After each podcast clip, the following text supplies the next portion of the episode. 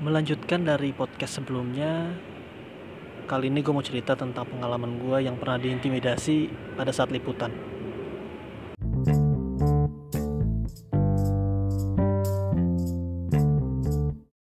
Saat itu, gue baru aja dipindah tugas dari desk online ke desk kabar kota. Dan kantor meminta gue untuk memegang wilayah Tangerang Raya, yang wilayahnya itu meliputi Tangerang Kota, Tangerang Selatan, dan Kabupaten Tangerang.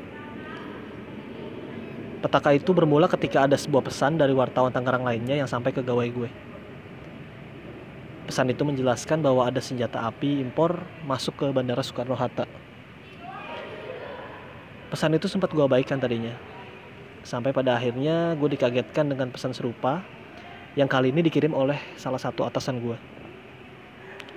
Jujur saat itu gue panik karena secara nggak langsung artinya atasan gue itu minta gue untuk buat berita soal itu akhirnya gue buatlah berita itu berdasarkan dua pesan tadi.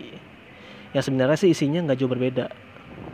Secara redaksional memang beda tapi substansi isi dan jumlah senjata yang dijelaskan dalam pesan itu sama. Setelah selesai gue buat dengan judul besar-besar jumlah senjata impor tersebut tidak lama kemudian uh, satu persatu redaktur gue dan dan atasan gue menghubungi gue.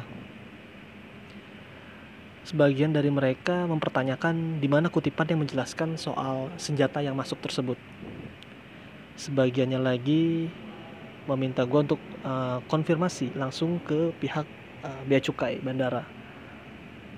Dan di situ gue juga baru sadar bahwa dalam berita itu gue nggak pakai konfirmasi ke pihak mana pun, termasuk ke pihak bea cukai makin panik satu persatu orang kantor ngubungin gue ada yang ngubungin WA ada yang juga telepon langsung akhirnya gue jelaskan lah maksud gue kenapa gue menulis berita itu dan dari mana sumber itu berasal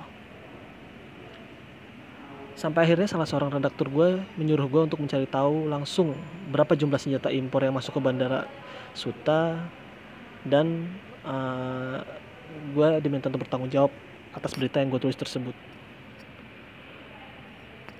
Langsung, gue memacu motor matic gue secepat mungkin.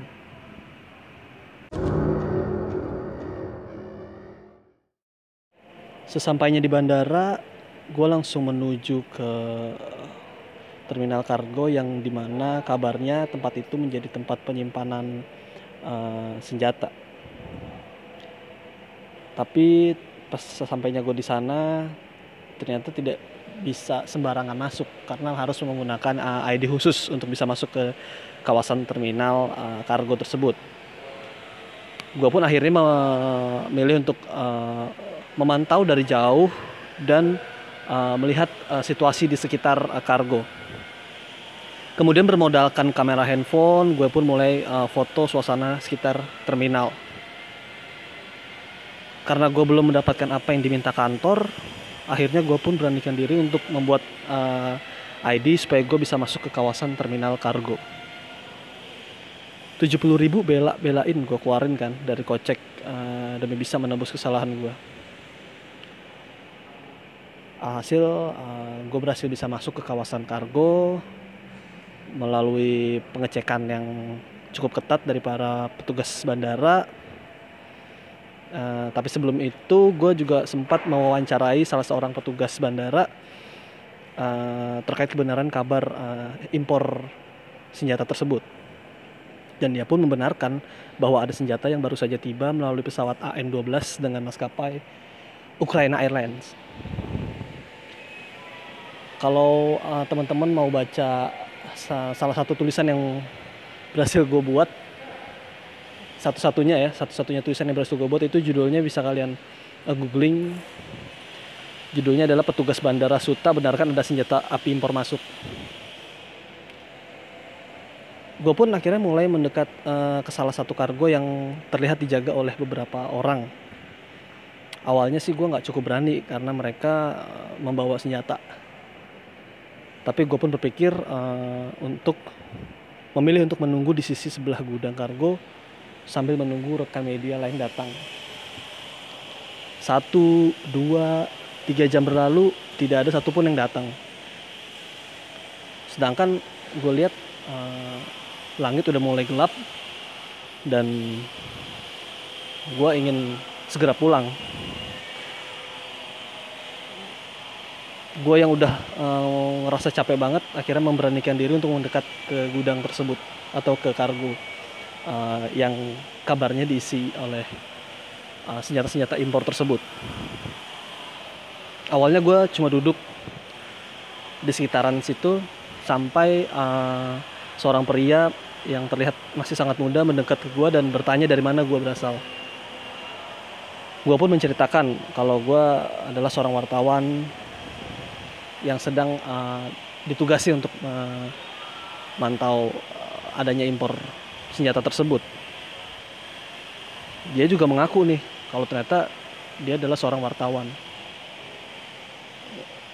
Awalnya gue sempat ragu karena dia nggak menjelaskan uh, dari mana media dia berasal. Setelah kita ngobrol, akhirnya dia uh, izin pamit dari gue dan setelah itu gue nggak ngeliat lagi di mana dia berada langit semakin gelap dan gue belum dapat apa-apa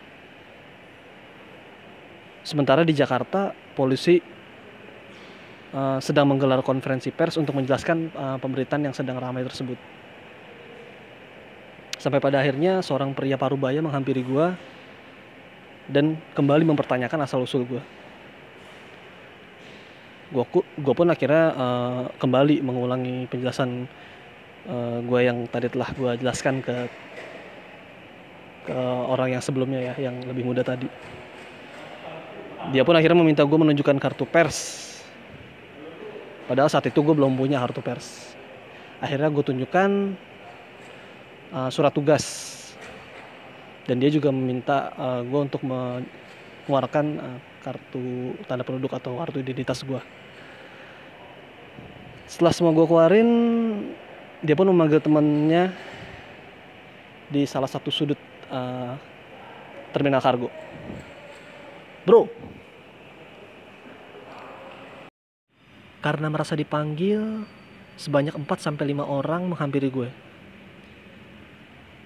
Pria yang tadi memanggil uh, orang-orang tersebut kemudian menyuruh uh, mereka untuk memotret gue dan memotret uh, kartu identitas gue dan surat tugas yang gue punya.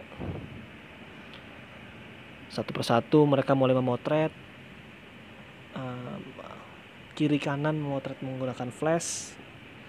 Dan setelah itu ada salah satu orang yang meminta gue untuk menyerahkan handphone dan meminta gue untuk membuka galeri.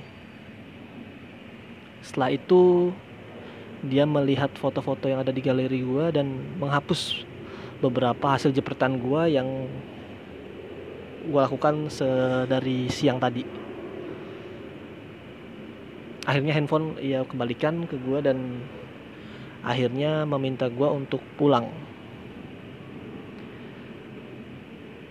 Ada beberapa pesan yang uh, ia sampaikan ke gue tapi mungkin gak bisa gue jelaskan di sini.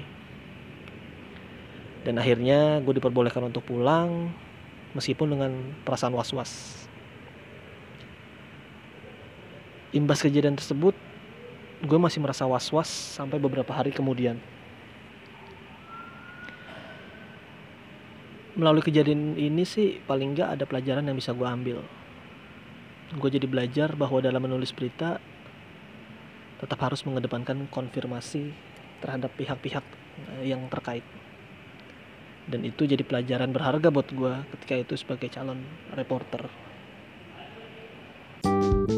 thank you